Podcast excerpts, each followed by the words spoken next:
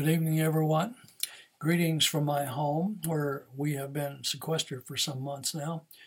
All is well with us, uh, but we are looking forward to seeing everyone again. I miss being with people. For those who may be viewing for the first time, my name is Bob Holloway, and I'm a member of the Saturday Night Supper Club community in Castle Rock, Colorado. I usually speak at our location at the uh, a church there in Castle Rock, but uh, this occasion is certainly different from any of our previous teaching experience. And there's a lot that's happened in the last few months, and these um, Facebook Live and Zoom meetings are just examples of the changes we've made, uh, the adjustments we've made during this shelter in place order. These uh, last three months have been something none of us have ever anticipated. This is a first, at least from in my lifetime, and it really took, mm, I think, everyone by surprise you know, looking back even to just December of, of 2019, I remember a, a totally different landscape. As I recall, things looked pretty darn good. Business was booming, the economy was good, everyone who wanted to work was working. Um, life was good. I even heard, even when I heard the prophetic community telling us that 2020 marked a new decade in which God was going to be working powerfully in the church um, to bring a preparation of the church for an end time harvest. I had no idea it would look like this. I was like, oh, hallelujah, come on, God, and do it. And here we are. Um, fast forward to May the 9th, where I am painfully aware that we are experiencing what people are calling uh, the new normal. And for some, I think it's beginning to feel more like a house arrest. House arrest. But I think believers know that there's something more going on here than just a virus. There's a spiritual activity underlying all this fallout, and that's what I'm most interested in talking about with you tonight. Um, if I gave my attention to social media this season, things would seem pretty bleak. At the very least, confusing. Uh, sadly, there's a large uh, amount of personal loss going on around the world. Enormous loss deaths, economic shaking. It's been devastating, but the uh, the truth is, I, I can't do anything about that, only pray. My only recourse for my own mental health and for my, moving forward in my life is to stop and to turn and ask God what He knows. Now, I know that sounds simplistic and maybe even over religious to some people. But it's the only place I can go where I can find peace and hope. In the middle of all this chaos and pain, I'm hearing people asking questions like, What's going on? What does this mean? So, like many teachers in the church right now, I've gone to the Lord to make some sense of it all. And to that end, I've entitled um, the message tonight, What in the World is Going On? Now, I'm sure by now you're probably aware that there's thousands of people who voice their opinions about what they think is going on. I'm not going to address all that. I have a, a sense in my heart about that, but I'm, I'll skip over all the political intrigue and the conspiracy stuff and the extreme religious reactions. That just drives me crazy. Um, instead, I want to talk about what I think God is going to do in response to this viral attack, and that's what it is. Now, I'm basing my thoughts here fundamentally and foundationally on the beliefs that I'm going to share with you in two or three points, just so you know this is the basis or foundation of my belief. Um, and this is based on scripture and my experience with God over the last 30 years. And so let me give you an example. For instance, I am convinced that God did not cause this disease that's come upon us. And as I look at the life of Jesus, um, I think it gives us a perfect image of who God is. And his words tell it all. We're told with certainty from Jesus himself in 1 John 1 5. God is light, and there is no darkness in him at all. So God is not the author of sin. He's not the author of evil. And to settle the question, I think, on the of his, his God's nature, we need only look to Jesus' words in John 10, where he says, The thief comes to steal, kill, and destroy. It's one camp, one system of spiritual emphasis and influence. And he says, I have come that they may have life and have it abundantly. We have the two in contrast. One is death and destruction, one is abundant life. So God's nature is demonstrated in what he does, and everything he does through Jesus is life giving. I also believe that God saw this pandemic coming. And his words in Romans 8 still ring true, and we know that God causes all things to work together for good for those who love God. Now, in case you believe that somehow Satan has pulled off some kind of cosmic ambush and taken God by surprise, let me just say this. Mm, biblical scholars for thousands of years have agreed that God is omniscient. That's a word they use to describe him as being all knowing. He knows everything, including all that has happened, all that is happening, and all that will happen. There's nothing God is unaware of. I think, including and down to the unspoken thoughts in our hearts. Nothing takes him by surprise or catches him off guard. God's described in, in even in Job 37 as him who is perfect in knowledge. And so God has promised us that nothing in all of creation will keep him from loving you. Certainly not sickness or economic downturn, and nothing in the natural or in the supernatural, in heaven or hell, can cause us not to experience God's love.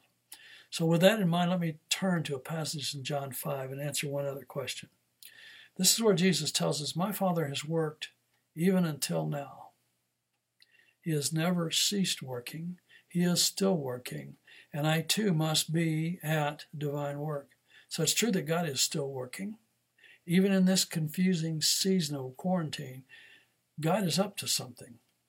Now, what appears to be a standstill in my opinion, is really a test of the will of God's people.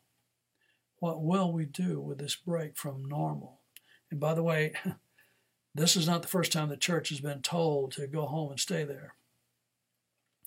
We'll read from Acts 2 in a moment. Let me just preface that or give you the backstory in Acts 1 of what is unfolding here.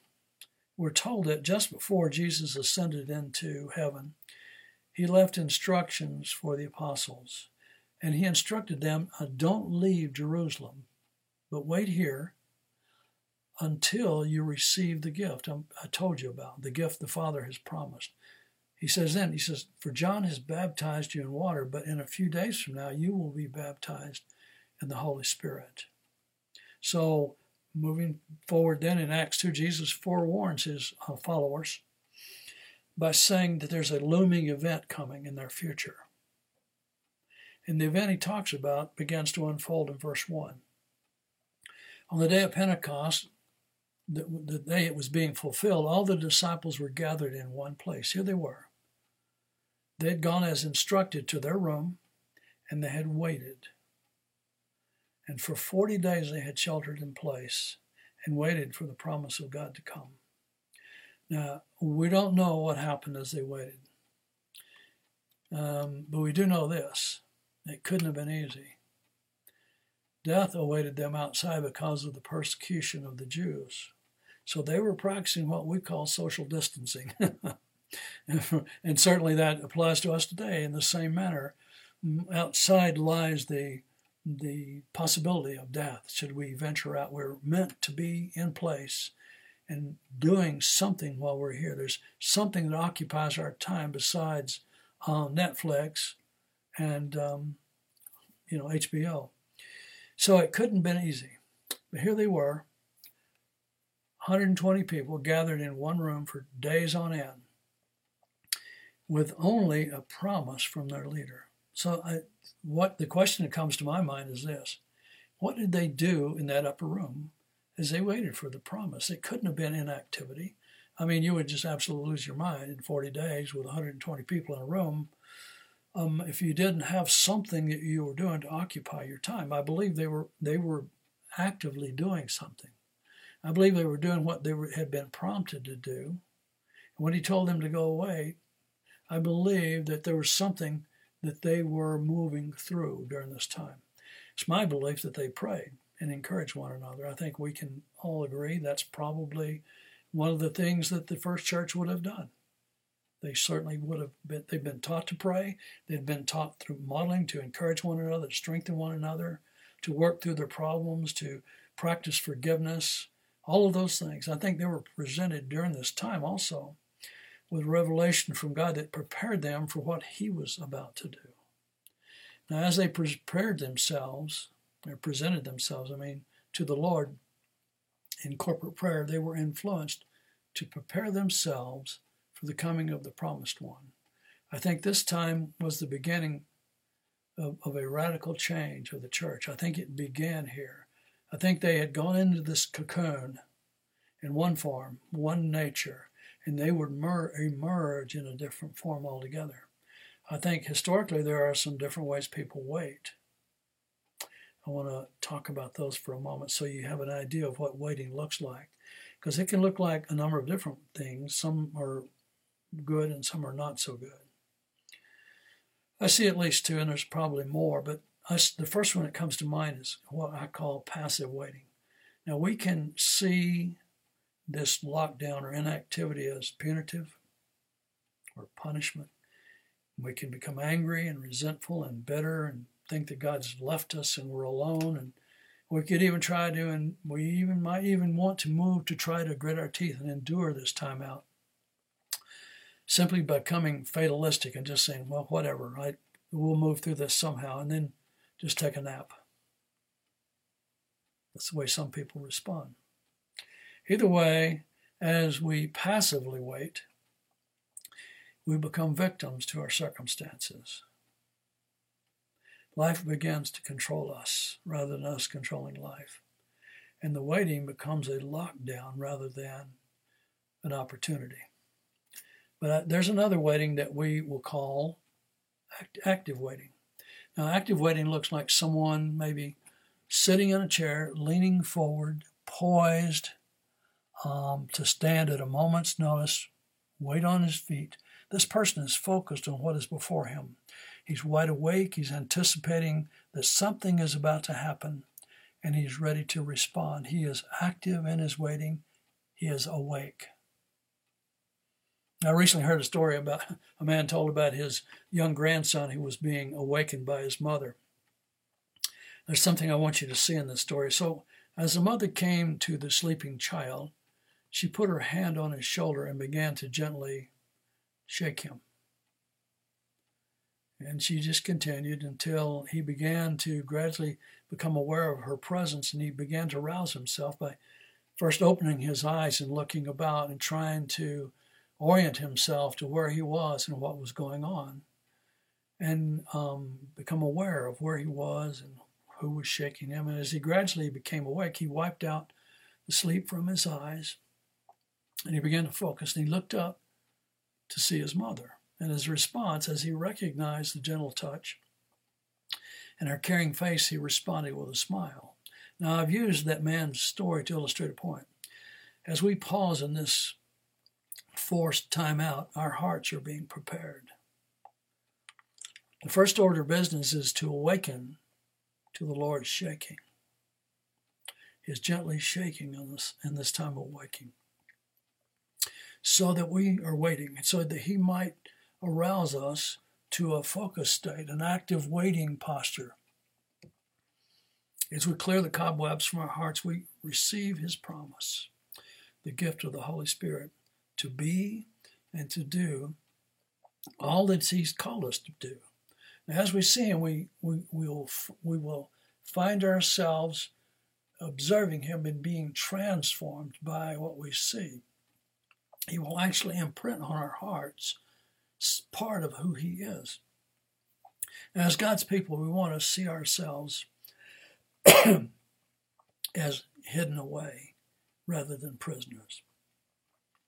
And in the time we have, we want to use wisely to ready ourselves for what God will do when He comes. Actively waiting people are the ones who have chosen to see through the veneer of hopelessness. to, to look beyond the natural into the supernatural. What is behind all this activity? There's something there we want to see, and we will be permitted to see that as we stop and wait and gain uh, a clarity through awakening. I don't know how many of you have been listening to TV or listening to different places, people talking about or making reference to this movie, Groundhog Day. And I think most people are just referring to the endless cycle of living the same day over and over again, nothing changing. It's repetitive in nature, and nothing is happening except the, the continual loop, time loop.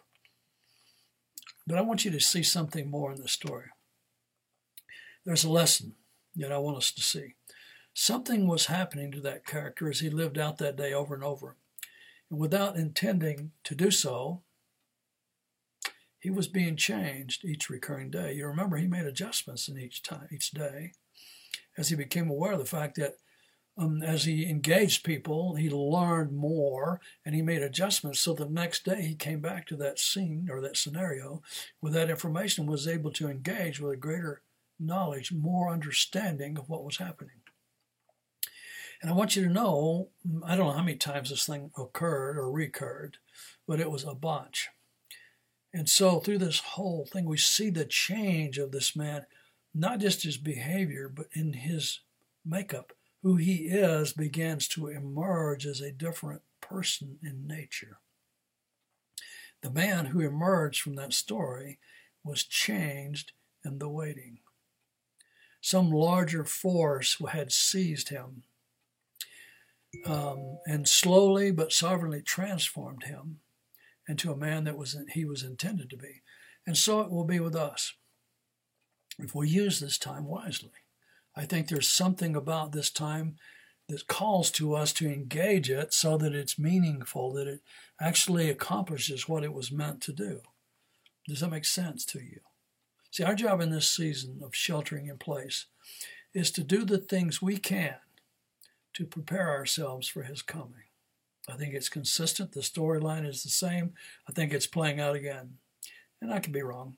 But at the very least, let's use this time appropriately. Let's use this time in a way that's useful and effective. Um, as I was thinking about what that would look like, I was thinking, how would we do that? How would we make ourselves ready during this time?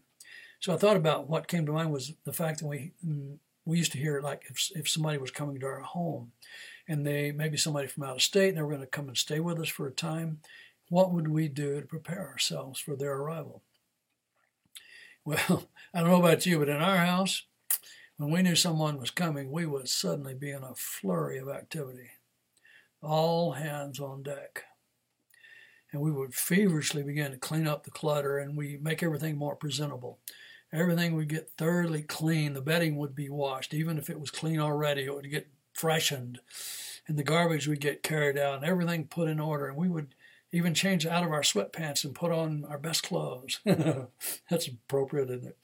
I can only imagine if this visitor that was coming were someone special or famous, what it might have been like. So I had to ask myself is the coming visit of the Holy Spirit in this day anything less? Here's some things to consider. In this downtime and inactivity, uh, would you consider this? Would you consider looking at this and making yourself ready for a friend's visit? If you have the time, and you do, some of you are still working, some of you are just um, engaged in different things, but there's time here for us to do something different. We've always said we didn't have the time, but now we do. And so, what, what might we do? Here's some thoughts I had.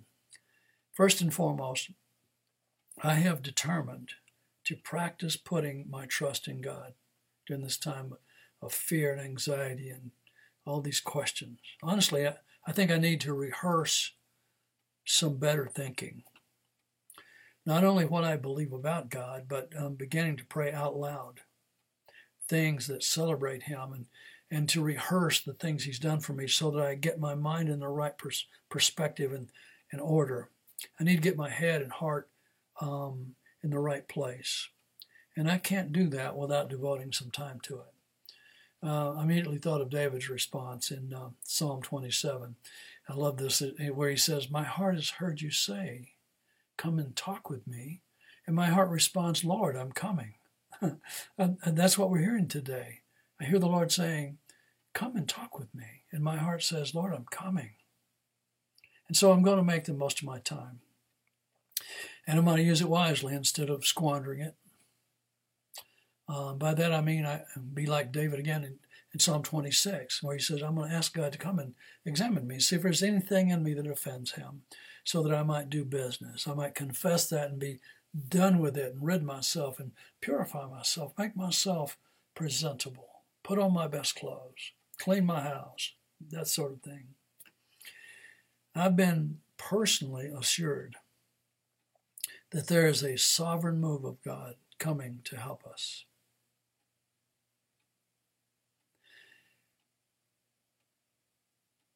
This is the work of the Holy Spirit, and it will come as the empowering grace to respond to God and His work. He has assured me, He has spoken to my heart and impressed on me that what I could not do before, He will empower me to do. I think that's a message for the body of Christ. What you could not do before with your programs and your religious activity and everything that the church was doing, what you could not accomplish in your society, in your culture, in your commission, in your ministry, I will now come and help you. If you will trust me and wait and not leave this place until I come for you. Next time I speak, I'm going to continue the story in Acts 2 because there's something more I want to share with you that the Lord gave me that's um, really important. I'll do that in our next session. What did God do with the first church that applies to us today? What can we anticipate? What happened to them that changed the world? You'll want to hear this message, I think. so check for it in our upcoming dates. So let me do this. Let me just pray for you and um, just like me, I want you to determine in your heart, purpose in your heart, you're going to spend some time with God, preparing yourself for His coming. So let me pray. Father, thank you for what you're saying to our hearts. For whatever reason, we've been unable to still our hearts over the past years and now find ourselves forced to be still. We thank you for using this time to speak to us as a loving Father, full of grace. It's a this is an invitation you've given us to join you in something. It's not correction or judgment. It's it's a message of come up here, step step up. Here we are, just as we are. And we know full well we still need a Savior. Jesus is His name. Thank you for our Savior. We look to Him today to come to us in spirit and once again fill us and equip us to love you and others just as He does. We give you our hearts as best we know how, and we count on your grace to bring us into your will. We give ourselves to that. We surrender to you as best we know. We open our hearts to you and ask you to come and bring the power and grace to change us from the people we are into the people we want to be. So we thank you that you are still the faithful Holy One. Amen. Goodbye and love to you all.